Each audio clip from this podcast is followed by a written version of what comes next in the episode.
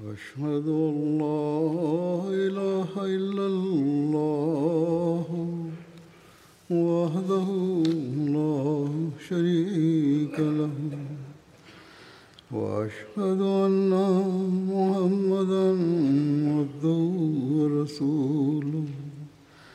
أما بعد فأعوذ بالله من الشيطان الرجيم. بسم الله الرحمن الرحيم. الحمد لله رب العالمين. الرحمن الرحيم. مالك يوم الدين. إياك نعبد نستعين اهدنا الصراط المستقيم. صراط الذين أنعمت عليهم. غير المغضوب عليهم ولا الضالين. Hazrat amirulmuminin mwenyezi mungu amsaidie sana anasema kuhusiana na vita ya badar naendelea kueleza sera tukufu ya mtume mtukufu salallahu alaihi wasallam. Na kuhusu mada hiyo ningependa kuweka mbele yenu mambo mengine machache. Baada ya kumalizika kwa vita vya badar jinsi mtume salallahu alaihi wasallam alivyowatendea wafungwa kwa wema katika tabkat ibni saad imeendikwa ya kwamba wafungwa wa badar walipokuja alikuwepo miongoni mwao baba mdogo wa mtume salallahu alaihi wasallam hata abbas pia. Usiku ule mtume salallahu alaihi wasallam hakuweza kulala. Mtu fulani kutoka kwa maswahaba zake akamuuliza ya kwamba ewe mtume wa allah salallahu alaihi wasallam ni jambo gani ambalo limekukesheza mtume salallahu alaihi waalaihi wasallam akasema kwamba sauti ya maumivu ya abbas mtu mmoja akaenda na akalegeza kamba ya abbas. Alikuwa amefungwa kwenye kamba hivyo mtu huyo akalegeza kamba zake. Mtume saa salam akasema kwamba kuna nini? Mimi sisikii sauti ya kuhema kwa abbas mtu mmoja akasema kwamba mimi nimelegeza kamba zake. Mtume salallahu alaihi wasallam akasema kwamba kisha ufanye hivyo kwa wafungwa wote. Sio kwamba umelegeza kamba ya mtu mmoja tu kwani huyo ni jamaa yangu. Kuhusu wafungwa wa badar katika sera ya khatamanabiyin maelezo ambayo hatmiza bashir masaib ameyaeleza ameandika hivi ya kwamba kwa siku tatu mtume salallahu alaihi wasallam alibaki katika bonde la badar na muda huo akaupitisha katika mazishi ya mashahidi na kuuguza wajeruhi zake. Na katika siku hizi hizi mali za ghanima zikakusanywa na kupangwa na wafungwa wa makafiri ambao idadi yao ilikuwa ni sabini wakatunzwa na wakakabiziwa kwa waislamu mbalimbali. Na mtume salallahu alehi wasallam akawasihi waislamu ya kwamba wao wawatendee wafungwa kwa upole na kwa huruma na wazingatie raha yao. Swahaba ambao walikuwa na shauku sana ya kutimiza kila tamanio la kiongozi wao wakaifuata nasaha hiyo ya mtume salallahu alehi kwa uzuri wote kiasi kwamba katika historia ya dunia haupatikani mfano wake. Hivyo katika wafungu wa hawa mtu mmoja abu aziz bin omer anasimulia ya kwamba kwa sababu ya amri ya mtume saa salam ansar walikuwa wakinipa chapati iliyopikwa lakini wenyewe walikuwa wakijikimu kwa kula tende tu na mara nyingi ilikuwa ikitokea hivi ya kwamba kama wangekuwa na kipande kadogo cha chapati basi wangenipa mimi na wenyewe walikuwa hawali. Na mimi saa nyingine kwa sababu ya majuto kama ningerudisha wao walikuwa wakinipa mimi tu. Wafungwa wasio na nguo za kutosha walikuwa wamepewa nguo. Hivyo abdullah bin ubai alikuwa amempatia abbas kanzu yake sir william muir amekiri kuhusu kutendewa kwa wafungwa kwa wema katika maneno yafuatayo. Anaandika ya kwamba chini ya mwongozo wa muhammad salllahu alaihi wasallam ansar na wahajiri waliwatendea wafungwa wa makafiri kwa upendo mkubwa na kwa huruma. Hivyo ushahidi wa baadhi ya wafungwa umetunzwa katika historia kwa maneno haya ya kwamba mungu awatakie kheri. Watu wa madina wao walikuwa wakitupandisha na wenyewe walikuwa wakitembea kwa miguu.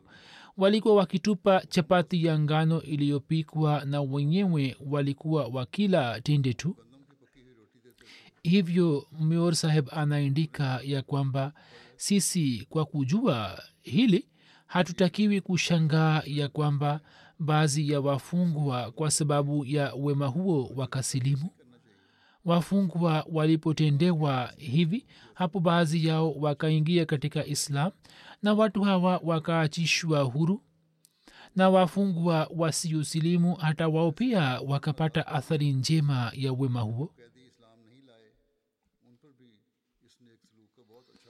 kuhusu umuhimu wa vita ya badar na athari zake imeendikwa ya kwamba akiwa na habari njema ya ushindi wa badar abdullah bin rawaha na zaid bin harisa walipofika madina kwa kusikia tangazo la habari njema ya ushindi kinywani mwao adui wa allah kab bin ashraf. Myahudi akaanza kuwakataa. Ye akasema ya kwamba kama muhammad salllahu alehi wasallam amewaua viongozi hawa wote wakubwa wakubwa basi badala ya kukaa juu ya ardhi ni bora kukaa chini ya ardhi. Yaani mauti ni bora kuliko uhai alama shibli nomani kwenye kitabu chake akieleza matokeo ya vita ya badar. Anaandika ya kwamba kwenye kitabu chake akieleza matokeo ya vita ya badar anaandika ya kwamba vita ya badar ilileta athari chungu nzima juu ya hali ya nchi na dini na kwa hakika hiyo ilikuwa ni hatua ya kwanza ya maendeleo ya islam. Viongozi wote wakubwa wakubwa wa quraish ambao kila mmoja wao alikuwa kizuizi kikubwa katika njia ya maendeleo ya islam wakaangamia. Kifo cha utba na abu jehel kikaweka taji ya utawala wa quraish juu ya kichwa cha abu sufian ambaye serikali ya amwi ikaanza kutoka kwake lakini kiwango cha nguvu halisi ya quraish kikapata kupungua. Katika madina hadi sasa abdullah bin ubai bin sulul alikuwa kafiri lakini sasa kizwahiri akaingia katika islam. Baada ya ushindi wa badar yeye pia kizwahiri akasilimu japokuwa katika maisha yake yote akawa mnafiki na katika hali hiyo hiyo ya unafiki akafa makabila ya uarabuni yaliyokuwa yakiona silsila ya matukio japokuwa hayakujisalimisha lakini wakapata woga. Makabila mengi hayakukubali islam lakini kwa kuona ushindi huo wakapata woga na wakajizuia kupanga mipango dhidi ya waislamu au wakapata hofu. Pamoja na hali hizi yakaanza kutokea mabadiliko katika kundi jingine mkataba ulikuwa umeshafanywa na mayahudi ya kwamba wao kwenye kila swala watakuwa pamoja. Lakini ushindi huo wa wazi ukachemsha kwao moto wa husda nao hawakuweza kujidhibiti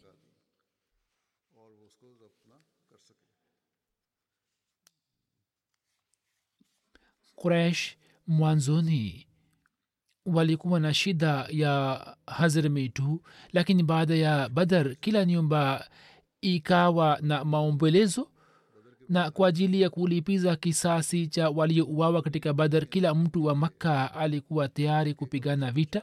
Hivyo tukio la sawak na vita vya ohod ilikuwa ni matukio ya jaziba yao akieleza matokeo ya ushindi wa badar mirza bashir masaheb ameandika hivi ya kwamba hadi sasa katika madina watu wengi wa makabila ya aus na khazraj walikuwa washirikina.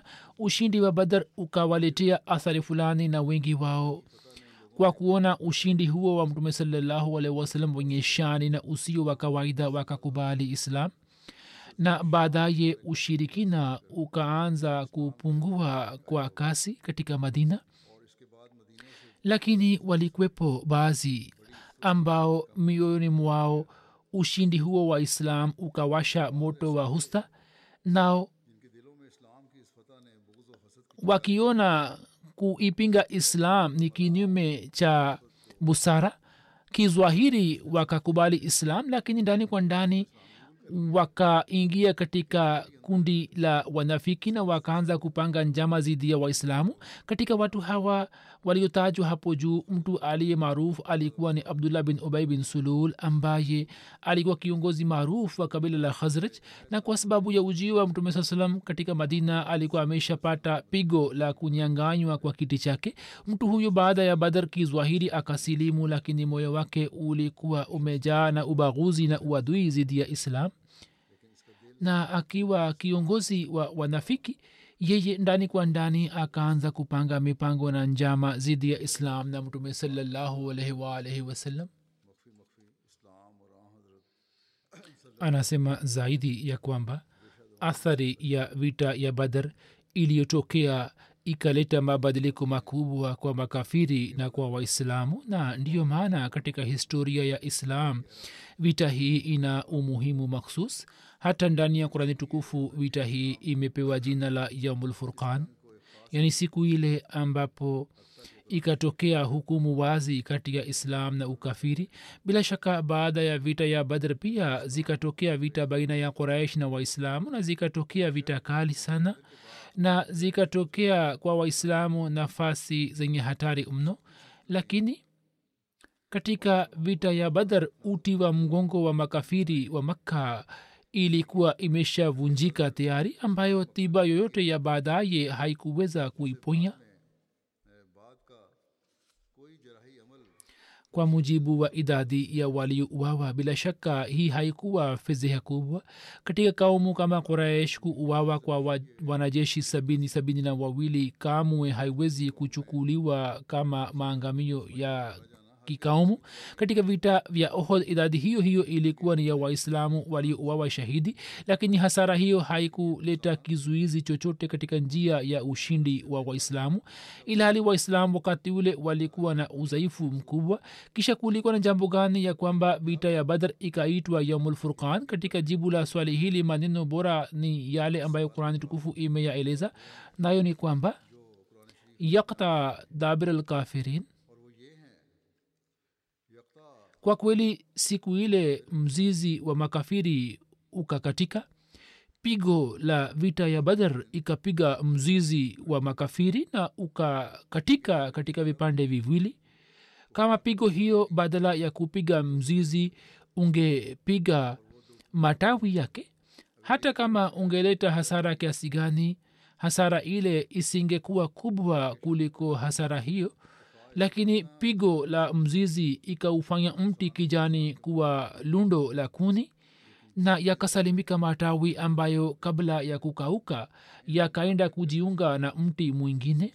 Basi katika medani ya badar kipimo cha hasara ya quraish hakikuwa hiki ya kwamba watu wangapi wamekufa bali kipimo kilikuwa ni kwamba nani na nani wamekufa na sisi kwa msingi huo tunapoangalia wale waliouawa wa quraish basi jambo hili linakuwa wazi ya kwamba katika badr kwa kweli mzizi wa quraish ukakatika.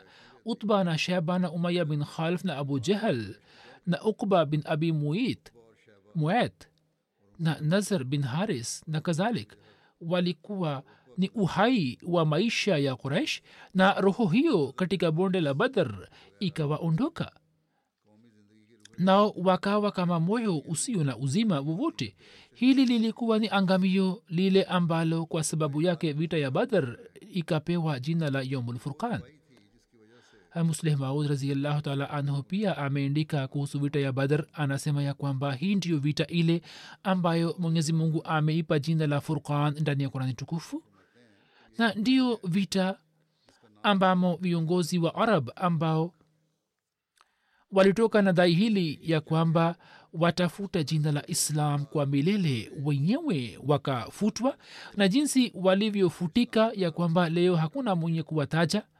Na kama yupo basi kujinasibisha kwao yeye anaona ni aibu kwake. Ili muradhi katika vita hii mwenyezi mungu akawajalia waislamu ushindi azim kisha musleh maud anasema ya kwamba hakuna shaka ndani yake ya kuwa hata baada yake pia waislamu wakaendelea kuzulumiwa na wakalazimika kupigana vita na makafiri. Lakini hakuna shaka ndani yake ya kwamba vita ya badar ilikuwa imevunja kabisa nguvu ya makafiri na shani ya waislamu ilikuwa imebaini kwao. Vita ya badar ambayo kurani tukufu imeitaja kama furqan kuhusu vita hiyo inapatikana bishara moja katika biblia. Hivyo yesaya mlango wa 21 aya 13 hadi 17 imeandikwa ya kwamba kuhusu uarabuni maongezi yaliyofunuliwa. Katika jangwa la uarabuni mtapitisha usiku eni misafara ya dawani njoni na maji ili kumpokea mwenye kiu. Eni wakazi wa ardhi ya tema jitokezeni na chapati ili kukutana na mwenye kukimbia kwani wao wamekimbia panga na upinde ulionyoshwa na ukali wa vita kwani mungu aliniambia hivi katika mwaka mmoja tu katika mwaka mmoja tu heshima yote ya kedar itamwondoka na watu wajasiri warusha mishale wa kedar watapungua ya kwamba mungu mungu wa wana wa israeli amesema hivi ye anasema ya kwamba katika maneno hayo ya nabii yesaya bishara ilikuwa imetolewa ya kwamba baada ya kupita mwaka moja tangu kutokea hijra itatokea vita moja katika arab ambamo heshima yote ya kedar itakwisha na wale ambao walikuwa wakimshutumu mtume muhammad salllahu alaihi wasallam kwa shutuma ya kukimbia pamoja na majeshi yao watageuza migongo yao. Na katika hali hii ambapo maiti za majenerali na viongozi wao zitabaki katika medani na mwishowe bonde la makka likiwapoteza majenerali zake litakosa shani yake lililokuwa nalo vivyo hivyo kurani tukufu ikitoa habari ya usiku wa kumi na moja ilikuwa imebashiria ya kwamba baada ya mwaka mmoja tangu kutokea hijra nguvu yote ya makafiri itavunjika na kwa waislamu itatokea asubuhi ya ushindi na mafanikio. Hivyo baada ya mwaka mmoja kupita vita ya badr ikatokea ambamo viongozi wakubwa wakubwa wa makafiri wakauawa na waislamu wakapata ushindi ulio wazi anasema kwamba angalieni baada ya kufika katika madina hadi ramazani ya kwanza miaka kumi ilikuwa imepita juu ya bishara hiyo na kuanzia ramazan ilikuwa imeanza mwaka wa kumi na moja na baada ya kupita kwa mwaka huo mmoja mwakani ramazan kumi na saba hijra vita ya badr ikatokea ambamo makafiri wakubwa wakubwa wakauawa na zikamalizika mashambulio yao ya kuzulma kizulma na usiku ule wa kumi na moja uliowadhia kwa waislamu mara baada ya kupita kwa mwaka mmoja ukaondoka na waislamu kwa msaada na fadhili ya allah wakaona asubuhi ya ushindi na mafanikio. Ubora wa masahaba wa badar kuhusu ubora wa masahaba imeendikwa ya kwamba jibrail alah ssalam akaja kwa mtume salallahu alehi wasallam na akasema kwamba wewe katika waislamu unawapa daraja gani watu wa badar mtume akasema kwamba waislamu bora kabisa au akatamka neno kama hilo. Jibrail akasema kwamba na vivyo hivyo wale malaika pia ni bora walioshiriki katika vita ya badar tukio hili ambalo nataka kulieleza sasa japo limeshaelezwa katika kueleza kumbukumbu za ali raziallahu anhu lakini kwa sababu ya umuhimu wake nalieleza tena. Ubaidullah bin abi rafi alieleza yeye akasema ya kwamba mimi nikamsikia hat ali raziallahu taala anhu alikuwa akisema ya kwamba mtume salallahu alaihi wasallam akanituma mimi na zubair na mikdad bin aswad. Mtume saa salam akasema nini muondoke na mkifika kwenye eneo la rozae khakh mtamkuta mwanamke mmoja ambaye ana barua barua ile muichukue kutoka kwake sisi tukaelekea huko na farasi zetu wakikimbia kwa kasi wakatupeleka huko. Tulipofika eneo la rodhe tukakuta mwanamke mmoja. Sisi tukasema kwamba toa barua. Ye akasema sina barua yoyote. Tukasema kwamba utatoa tu. La sivyo tutavua nguo zako na tuta tutakutendea kwa ukali hapo ye akatoa barua ile kutoka kwa nywele zake na sisi tukaja na barua ile kwa mtume salallahu alaihi wasallam tukaona katika barua ile ilikuwa imeandikwa ya kwamba kutoka kwa hatib bin abi balta kwenda kwa washirikina wa makka. Yeye alitaka kuwapa taarifa kuhusu mipango ya mtume salaa salam mtume akamwita na akamuuliza kwamba hatib hiyo ni nini ye akasema kwamba ya rasulllah usifanye haraka kuhusu mimi. Mimi nilikuwa mtu niliyekuja kujichanganya na quraish na si kutokana nao na wahajiri wengine walikuwa pamoja nawe walikuwa na ujamaa katika makka ambao kwa kupitia kwao wa wakaendelea kusalimisha nyumba na mali zao. Mimi nikataka kuwafanyia watu wa makka hisani fulani kwani mimi sikuwa na ujamaa wowote kwao huenda wao kwa sababu ya hisani yangu hiyo wangenijali nami sikufanya hivyo kwa sababu ya ukafiri au uritadi fulani na baada ya kukubali islam ukafiri hauwezi kupendwa kamwe. Ye akasema kwamba kivipi inaweza kutokea kwamba mtu akikubali islam kwa moyo wa kweli kisha apende kuingia kwenye ukafiri? Kwa kusikia maneno yake mtume akasema kwamba ye amewaambieni kweli. Hatumar akasema ya rasulllah nipe ruksa ili nimue mnafiki huyo. Mtume salallahu alehi wasallam akasema kwamba yeye alikwepo katika vita ya badar na utajuaje ya kwamba mwenyezi mungu aliwaona watu wa badar na akasema kwamba fanyeni mpendacho mimi nimesitiri mazambi yenu. Yaani sasa madhambi makubwa hayatatendeka na mwisho wao utakuwa mwema watu hawa hawatakufa katika hali ya ukafiri. Hii ndiyo maana yake. Hivyo inadhihiri kutoka maneno ya hatib kama nilivyoeleza ya kwamba baada ya kukubali islam ukafiri hauwezi kupendwa kamwe.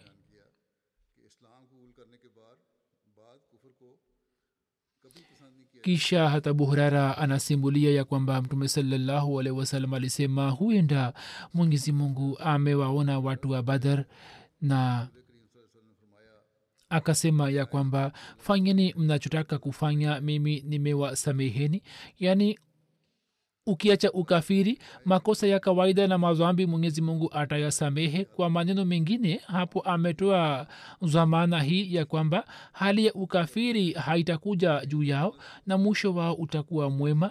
Hiyo ndiyo maana yake kama baadhi ya makosa au mazambi yatatendeka kwao basi yatakuwa chini ya udhaifu wa kibinadamu na mwenyezi mungu atayasamehe. Umulmuminin hat hafsa anasimulia ya kwamba nabii salallahu alaihi wasalam alisema mimi nina imani ya kwamba miongoni mwa wale walioshiriki katika vita vya badar na hudabia hataingia yote motoni inshallah. Mimi nikasema ya rasulllah salallahu alaihi wasalam je allah hakusema wa in minkum واردها wariduha kana ala حتما makzia wala hakuna yeyote katika nyini ila ni mwenye kuifikia ndio wajibu juu ya mola wako uliyokwisha hukumiwa. Hapo mtume akasema je hukusikia kauli hii ya allah? Summa nunaji lazina takao summa nunaji lazina takao wanadhara zalimina fiha jisia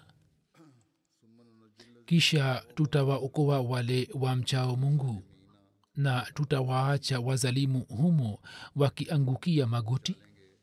Katika zama ya hat umar ilipopangwa posho za maswahaba posho ya maswahaba wa badar ikawekwa ikiwa na kiwango makhsus hata swahaba wa badar wenyewe walikuwa wakijivunia juu ya kushiriki kwao katika vita vya badar hivyo mir saheb anaandika ya kwamba maswaba wa badar walikuwa wakifahamika wajumbe bora wa jamii ya kiislam. Saad bin abi waqas alipokaribia kufa katika umri wa miaka themanini akasema kwamba nileteni kanzu niliyokuwa nimevaa siku ya badar ambayo nilikuwa nimeitunza kwa ajili ya leo. Huyu alikuwa saad ambaye alikuwa kijana katika zama ya badar ambaye juu ya mkono wake baadaye ushindi wa iran ukatokea na yeye akawa mwanzilishi wa kufa na gavana wa iraq lakini kwenye jicho lake heshima hizi zote zilikuwa hazina thamani mbele ya kushiriki kwake katika vita ya badar na alikuwa aki akiipa umuhimu mkubwa mawazi ya vita vya badar kuliko mawazi yake yote na hii ilikuwa tamanio lake la mwisho kwamba akivishwa kanzu hiyo hiyo azikwe kwenye kaburi tunaweza kupiga hisabu kuhusu umuhimu na fadhili ya maswaba wa badar kutoka jambo hili ya kwamba mtume salallahu wasalam ameeleza alama moja ya mahdi ajaye katika umati huu kwamba ye atakuwa na kitabu kimoja ambamo kutakuwa na majina ya maswahaba mia moja kumi na watatu sawa na idadi ya masoba wa badr. Hivyo salam anasema kwamba kwa kuwa katika hadithi sahihi imekwisha patikana kwamba mahdi maud atakuwa na kitabu ambamo kutakuwa na majina ya maswahaba zake mia tatu kumi na watatu. Hivyo ni muhimu kueleza ya kwamba bishara hiyo imepata kutimia leo. Hii ni zwahiri ya kwamba katika umati huu hakuwahi kupatikana mtu ambaye angedai kuwa mahdi na katika muda wake kiwanda cha uchapishaji pia kingekuwepo na kwake kingepatikana kitabu ambamo majina mia tatu kumi na matatu yangekuwa yameendikwa na ni zwahiri kwamba kama kazi hii ingekuwa kwenye mamlaka ya binadamu basi waongo wengi wangeweza kujifanya kuwa wasadikishaji wa bishara hiyo. Jambo la kweli ni kwamba bishara za mungu zinakuwa na masharti ambayo mtu mwongo hawezi kufaidika nayo nao hawapewi mambo ambayo watu wa kweli wanapewa? Anasema kwamba shekh ali hamza bin ali malk atusi katika kitabu chake kiitwacho jawahirul asrar kilichoendikwa mwaka mia nane na arobaini hijra kuhusu mahdi ya maud anaendika tafsiri yake ni ya kwamba mahdi atajitokeza kutoka kijiji ambacho jina lake ni kada jina hili kimsingi ni jina ambalo limetoka kutoka kadian kisha alisema kwamba mwenyezi mungu atasadikisha madhi huyo na atamkusanyia ata marafiki zake kutoka umbali ambao watahisabiwa sawa na idadi ya watu wa badr yani watakuwa mia tatu kumi na watatu. Na majina yao yataindikwa kwenye kitabu kile ni zwahiri kwamba haijawahi kutokea kwa mtu yote kwamba adai kuwa mahdi maud na kisha awe na kitabu kilichopigwa chapa ambamo yapatikane majina ya marafiki zake. Lakini mimi nimekushaandika majina ya mia tatu kumi na matatu kwenye kitabu cha aina kamalata islam na sasa kwa mara nyingine tena kwa ajili ya kutimiza hoja naandika majina mia tatu kumi na matatu. Chini katika zamima risala jamiatham anaeleza hivi. Kila mwenye kupenda uadilifu aelewe kwamba bishara hii imepata kutimia katika haki yangu na sawa na matakwa ya hadis ni muhimu kueleza ya kwamba masahaba wote wana sifa ya ukweli ndani mwao na sawa na daraja ambazo allah anazijua vizuri zaidi wengine wameshindana kwa wengine katika kumtegemea allah na kujitolea kwenye dini. Sasa angalieni kwamba maswaba hawa mia tatu kumi na watatu ambao majina yao yameendikwa ni wasadikishaji wa bishara ambayo inapatikana katika hadisi ya mtume salllahualwalh wasalam katika bishara kuna neno la kada ambalo linaangazia kuhusu kadian basi mada yote ya hadisi ni kwamba mahdie maud atazaliwa katika kadian na atakuwa na kitabu kilichopigwa chapa ambamo kutakuwa na majina ya marafiki zake mia tatu kumi na watatu. Hivyo kila mmoja anaweza kuelewa kwamba jambo hili mimi sikuwa na mamlaka juu yake kwamba mimi katika vitabu hivi ambavyo vimekwisha pigwa chapa miaka elfu moja iliyopita ningeandika jina la kijiji changu kadian na pia mimi sikutengeneza kiwanda cha uchapishaji ili ifikiriwe kwamba labda mimi nimetengeneza kiwanda kwa shabaha hiyo. Mimi sikutengeneza kiwanda cha uchapishaji. Na pia kuzalisha masahaba wenye ikhilasi mia tatu kumi na watatu ilikuwa katika mamlaka yangu. Mwenyezi mungu ndiye aliyepanga mipango yake yote ili aweze kutimiza bishara ya mtume wake salallahu alaihi waalaihi wasallam kuhusiana na vita ya badar akieleza mfanano baina ya mtume saa salam na hat musa alah satu wassalam sagidana aham alah salam anasema kwamba kama walivyokuwa wana wa israel waja watukufu wa mwenyezi mungu wakaendelea kupata mateso kutoka kwa makafiri katika makka na maumivu haya na shida hizi zilikuwa kubwa zaidi ambazo wana wa israel walizipata kutoka firauni kisha watu hawa watakatifu wakahama makka na wakahama jinsi wana wa israel walivyokuwa wamehama misri. Kisha watu wa maka wakawafuata ili wa kuwaua na wakawafuata kama firauni alivyokuwa amewafuata wana wa israeli. Na kisha katika badhar wakawawa kama vile firaun na majeshi yake yalivyokuwa yameuawa katika mto wa nil kwa ajili ya kufungua ishara hiyo mtume salallahu alaihi kwa kuona maiti ya abu jehel katika wafu ya badr alikuwa amesema kwamba mtu huyo ni alikuwa firaun wa ummati huu. Ilmuradi kama vile firaun na jeshi lake likaangamia katika mto wa nil na tukio hilo likatokea na kila moja akalishuhudia na kuliona yaani mtu yeyote hawezi kuwa na mashaka kwamba tukio hilo lilikuwa halikutokea. Vivyo hivyo abu jehel na jeshi lake kuuawa kwao katika vita vya badar ni tukio ambalo likashuhudiwa na kulikataa kunaingia katika uenda wazimu. Wana wa israeli yani watu wa mungu ambao kiongozi wetu mtukufu salallahu alehi wasallam aliwaachisha kutoka zulma ya makka. Wao baada ya tukio la badr wakaimba nyimbo kama vile wana wa israel walivyoimba kwenye kando ya mto wa misr.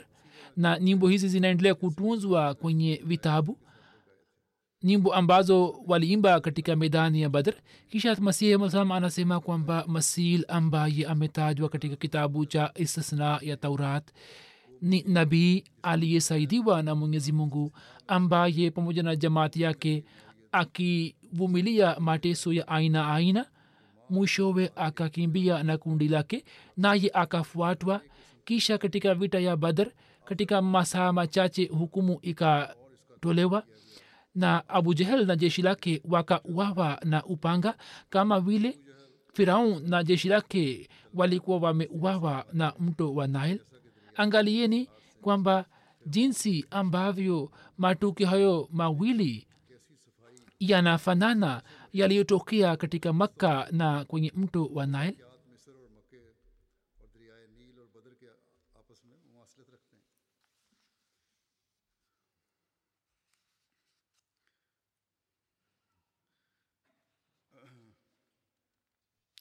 ndani ya kurani tukufu imeendikwa ya kwamba walakad nasarakumullahu bebadrin wa antum azilla na katika vita ya badr mlipokuwa dhaifu kwa yakini allah amekwisha wasaidieni.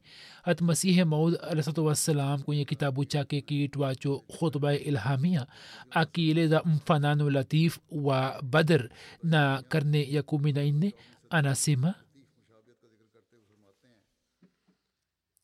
ambayo tafsiri yake ni ya kwamba na hisabu ile ya mia nne ni baada ya hijra ya khatama nabiyin salallahu alaihi wasallam ili ahadi ya ushindi wa dini iliyotolewa katika kitabu kilicho wazi ipate kutimia. Yani kauli hii ya allah kwamba lakad nasarakumullahu bebadrin wa antum azilla. Basi muangalie aya hiyo kama waonavyo watu wenye macho kwani aya hii inaangazia badr mbili badr moja iliyopita kwa ajili ya kuwasaidia waliotangulia na badri ya pili ambayo ni nishani kwa wajao. Basi hakuna shaka ndani yake ya kwamba aya hii inaashiria upande wa zama ijayo ambayo sawa na hisabu ifanane na usiku wa badr na miaka hii mia nne ni baada ya miaka elfu moja na huo ndio usiku wa badr mbele ya allah. Na pia tunakiri ya kwamba aya hii ina maana nyingine ambazo zinahusika na zama iliyotangulia kama vile watu wasomi wanavyojua. Kwani aya hii ina mielekeo miwili na misaada ni misaada miwili na badr ni mbili. Badr moja inahusika na zama iliyotangulia na badr nyingine inahusika na zama ijayo wakati ambapo mazila yawafikie waislamu. Kama vile mnavyoona katika zama hizi islam ilianza misili ya hilali na ilikuwa imekadiriwa kwamba mwishowe ipatikane zama ya baduri kwa amri ya allah hivyo hikma ya allah ikataka kwamba islam katika karni hii ipate sura ya baduri ambayo ifanane na baduri na kuna ishara kwenye maana hizi katika kauli ya allah kwamba walakad nasarakumullahu bibadrin basi mutafakari katika jambo hilo na msighafilike na bila shaka neno la lakad nasarakum hapo limetumika kwa maana ya yansurukum kama vile watu wasomi wanavyojua ilmuradhi mwenyezi mungu aliweka kwa ajili ya islam heshima mbili baada ya mazila mawili kinyume cha mayahudi ambao kwa ajili yao kama azabu mazila mawili yaliko yamewekwa baada ya heshima mbili kama vile katika sura bani israil mnasoma kisa cha mafasiki na wazilimu hawa. Hivyo waislamu walipofikiwa zila ya kwanza mwenyezi mungu alikuwa amewaahidi kwa kauli hii kwamba uzna lilazina yuqataluna biannahum zulimu wa ina allaha ala nasrihim la qadir. Ala nasrihim la qadir. Kwa kauli hiyo ya ala nasrihim aliashiria kwamba kwa mikono ya waumini kwa mikono ya waumini adhabu itashuka juu ya makafiri. Hivyo ahadi hii ya allah ikapata kutimia siku ya badr na makafiri wakauawa na upanga wa waislamu. Kisha anasema kwamba katika karne hii ya kumi na nne hali inaendelea kutokea iliyotokea wakati wa badr ambapo allah anasema kwamba walaka nasarakumullahu bibadrin wa antum azilla. Katika aya hiyo kimsingi ilikuwa ime wekwa bishara moja yaani katika karne ya kumi na nne islam itakapozofika wakati ule mwenyezi mungu sawa na ahadi hiyo ya kuilinda ataisaidia. Anasema kwamba sasa angalieni kwamba masahaba walisaidiwa katika badar na wakaambiwa kwamba msaada huo ukatolewa katika muda ambapo mlikuwa wachache katika badri ile ukafiri ukamalizika. Na katika badr ilikuwa imewekwa bishara ya nishani ya nishani itokayo katika siku zijazo. Na badr pia ni mwezi wa usiku wa kumi na nne na katika karne hii ya kumi na nne kuna ishara upande wa msaada wa mwenyezi mungu. Na hii ni karne ya kumi na nne ambayo hata kina mama pia walikuwa wakisema kwamba karne ya kumi na nne itakuja na kheri na baraka. Mambo ya allah yakapata kutimia na katika karne hii ya kumi na nne sawa na matakwa ya allah dhihirisho la ismi ahmad likapata kutimia ambaye ndiye mimi na kulikuwa na bishara katika tukio hili la badar na mtume sasam kwa ajili yake akasema salam. Lakini ni masikitiko kwamba siku ile ilipowadia na mwezi wa baduri ulipotoka basi nikasemwa mfanya biashara na mwenye kupenda ubinafsi. Ni masikitiko kwamba waliona na hawakuona wakakuta wakati na hawakumtambua imamu wa wao wakafa ambao wakipanda juu ya mimbari walikuwa wakilia kwamba katika kumi na nne itakuwa hivi na vile. Lakini sasa wanapanda juu ya mimbari na wanasema kwamba huyu ni mwongo. Imekwaje kwao? Kwa nini hawatafakari? Kwa nini hawafikiri? Wakati ule pia allah alikuwa amewasaidia na msaada huu ulikuwa ni wa azilla. Wakati ule watu mia kumi na watatu walikuwa wametoka katika medani na kulikuwa na panga mbili tatu tu za ubao. Na katika idadi hiyo ya mia kumi na watatu kulikuwa na watoto zaidi. Na upande wa pili kulikuwa na kundi kubwa na wote walikuwa na, walikuwa na silaha na walikuwa vijana na shujaa mtume salallahu hakuwa na silaha ya kizwahiri. Wakati ule mtume salallahu akaomba dua kwamba allahuma in ahlakta hazihi lisabata lan tubeda fi larzi abadan. Yani e allah kama leo ukiangamiza kundi hilo basi hakuna atakayebaki mwenye kufanya ibada yako. Sikilizeni kwa inkini mi pia nasema kwamba leo pia ni swala lile badr. Mwenyezi mungu anatayarisha jumuiya moja na lipo neno lile lile la badr na azilla anasema ya kwamba idadi ya kumi na nne ina mnasaba fulani. Mwezi wa karne ya kumi na nne unakuwa kamili. Na mwenyezi mungu ameashiria upande huo huo katika walaka nasarakumullahu bebadrin wa antum azilla. Yani badr moja ilikuwa ni ile ambapo mtume salallahu salam akapata ushindi juu ya maadui. Wakati ule jamaati yake ilikuwa ndogo na badr moja ndiyo hii ambayo ni zama yake kuhusu ufunuo usemao msisahau kisa cha vita vya badr hat kazi abdurahim saheb anaindika kwenye dairi yake ya februari 17 mwaka 1994 kwamba usiku wa kuamkia leo hazrat saheb alieleza ndoto yake kwamba mtu fulani akasema ya kuwa msisahau kisa cha vita ya badr mwenyezi mungu atujalie kuutambua umuhimu wa badar na pia sisi tuweze kuelewa ujio wa mtumishi mkweli wa mtume salallahu alehi wasalam na mwenyezi mungu afanyie kwamba umati wa kiislam uweze kuelewa uhakika wa tukio la badar na masihi maud alah salam aliyekuja katika utumishi wa mtume salallah salam watu hawa waweze kumtambua ili waislamu waweze kupata heshima iliyowapotea sasa mimi ningependa kusema machache kuhusu jalsa salana inshallah. Kuanzia ijuma ijayo itaanza jalsa salana ya jumuiya ya waislamu wa ahmadia uingereza mwaka huu inshallah taala. Takriban baada ya miaka mitatu minne wageni wengi watakuja kutoka nje ili kushiriki katika jalsa bali ujio wao umekusha anza tayari. Mwenyezi mungu awarahisishie watu hao wote wanaosafiri na wafike hapa kwa usalama na wote waweze kunufaika na jalsa salana. Pia wahamadia waishio uingereza pia waweze kushiriki katika jalsa kwa jaziba na kwa roho nzuri na wazingatie jambo moja tu kwamba sisi katika siku hizi jalsa tunafanya juhudi ya kupata chakula cha kiroho.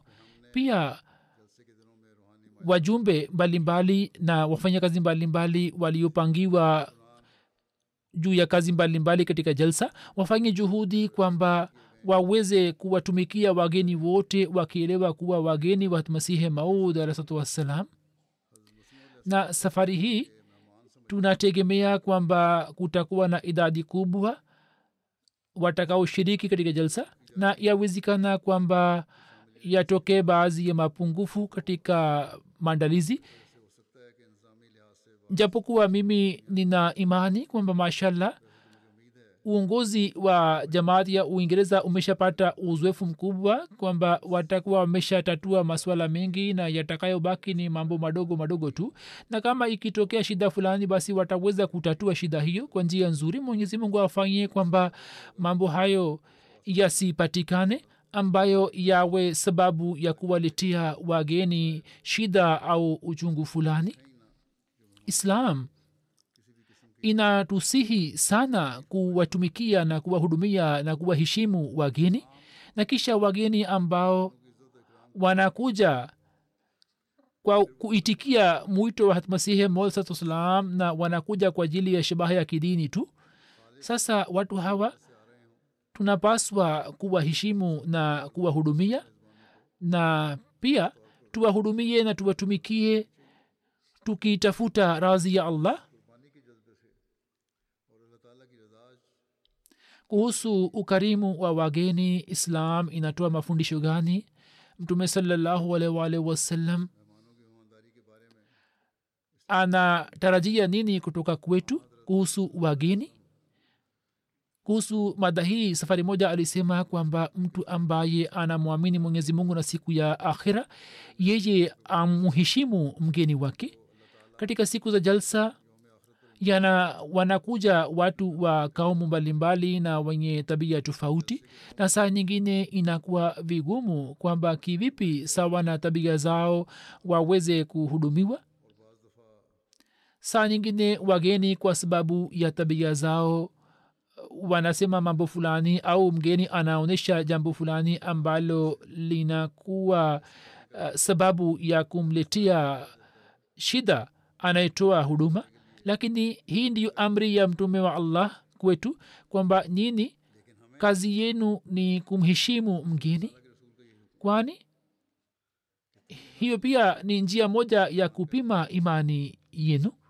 Basi muzingatie jambo hili na wenye kutoa huduma daima wanatakiwa kuonyesha hulka njema na wanatakiwa kutabasamu wanaotoa huduma wenyewe wamejitolea ili kuwatumikia wageni. Basi mufikie kiwango hiki ambacho allah taala na mtume wake anataka kukiona. Kwa ajili ya kuonyesha hulka njema kuna vivango gani ambavyo islam inatusihi kuvifikia? Kuhusu hiyo mtume waalihi wasallam anasema kwamba mbele ya ndugu yako kutabasamu kwako ni sadaka kwako. Kumsihi kusema jambo zuri na kumzuia pia ni sadaka kwako. Kumwonyesha mtu njia na kumwonyesha kipofu njia ni sadaka kwako. Na kuondoa jiwe au mwiba au mfupa ni sadaka kwako yaani kuondoa kila aina ya uchafu. Na kumpatia ndugu yako kutoka chombo chako kwenye chombo chake ni sadaka kwako. Basi hivi ni vivango ambavyo kila ahmadia anapaswa kuwa navyo na naendelea kuwasihi watumishi wa jalsa hivyo nawaambia kwamba daima kuta, kuendelea kutabasamu ni sifa kubwa. Wakati wa kutoa huduma saa nyingine kwa kuwa wanapata muda mdogo wa kulala na pia wanachoka lakini amri ni kwamba hata katika hali hizi pia mwendelee kutabasamu na muwatumikie wageni kwa furaha ya moyo. Kisha kwa ajili ya idara ya malezi haswa na kwa ajili ya watumishi wengine kwa kawaida waangalie ya kwamba wakiona jambo fulani ambalo si sahihi ambalo ni kinyume cha mazingira yetu au kinyume cha mafundisho basi muwafahamishe kwa upole na kwa upendo japokuwa katika nizamu yetu sasa mbele jambo lingine ni usafi wa njia kuwaonyesha njia. Kwa ajili ya kuwaonyesha watu njia timu zinapangwa. Hivyo mabango pia yanawekwa katika maeneo mbalimbali na miongozo inakuwa imeendikwa juu yake na alama pia zinakuwa zimewekwa juu yake. Lakini hata hivyo mtu fulani akimuuliza mhudumu fulani njia basi aongozwe aambiwe. Sio maana kwamba yule aliyepangiwa aseme au awaambie. Kila moja kama anajua njia basi awaambie na hiyo ndiyo ni hulka njema. Na kama hajui basi amfikishe kwa idara maalum. Sasa walemavu yani kuwasaidia walemavu na vipofu pia ni muhimu sana. Kila moja anajua. Na pia tunazingatia hilo hivyo hakuna haja ya kusema mengi kuhusu hiyo. Kisha kwenye njia au kwenye maeneo mbalimbali mgeni yeyote au mtu yeyote anatupa kitu fulani gilasi au vitu vingine japokuwa idara ya usafi inaangalia na inaendelea kufanya usafi lakini mtumishi yote akiona uchafu wa namna hiyo basi achukue na atupe kwenye pipa la takataka. Na pia uongozi unapaswa kuweka mapipa la takataka katika maeneo mbalimbali. Na pia uongozi uangalie na usimamie jinsi hali ilivyo kwamba mtu fulani asitupe kitu kisichofaa ndani ya pipa la takataka. Na pia watu ambao kazi yao ni kuwalisha chakula wanapaswa ku, kuwahudumia na kuwajali wageni. Ikitokea mapungufu kwenye chakula basi wawafahamishe wageni kwa upole na kwa upendo. Kwa sababu kwamba kwa sababu ya mapungufu wale kwa pamoja ili kila mmoja apate chochote. Kikawaida jambo hili halitokei lakini kama sura hiyo au hali hiyo ikitokea basi wanaotoa huduma hiyo ya chakula waangalie swala hilo kwa upendo na kwa hikima na pia kuna idara ya maegesho. Hapo pia baadhi ya wakati shida zinatokea haswa msimu unapokuwa si rafiki. Hivyo mimi pia nitawaambia watu yani wanaokuja wageni wanaokuja kwamba watoe ushirikiano kwa watu wa trafiki na pia watumishi wa idara hiyo waonyeshe hulka njema. Na pia kuna idara zingine za jalsa salana. Kila mmoja anatakiwa kufuata mwongozo huu wa mtume salallah salam kwamba daima mwendelee kutabasamu mwenyezi mungu afanye kwamba watumishi wote waweze kutekeleza wajibu wao kwa njia nzuri na jalsa ilete baraka kwa wote haswa kila mwanajumuiya aendelee kufanya dua ili kufanikisha jalsa hii. Mwenyezi mungu atujalie sote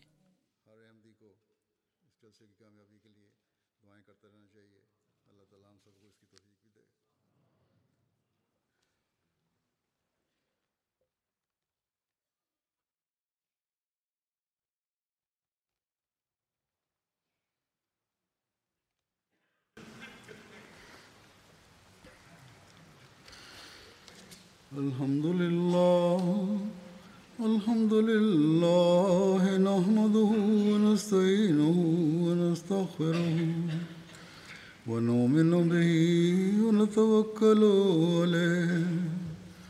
ونعوذ بالله من شرور أنفسنا ومن سيئات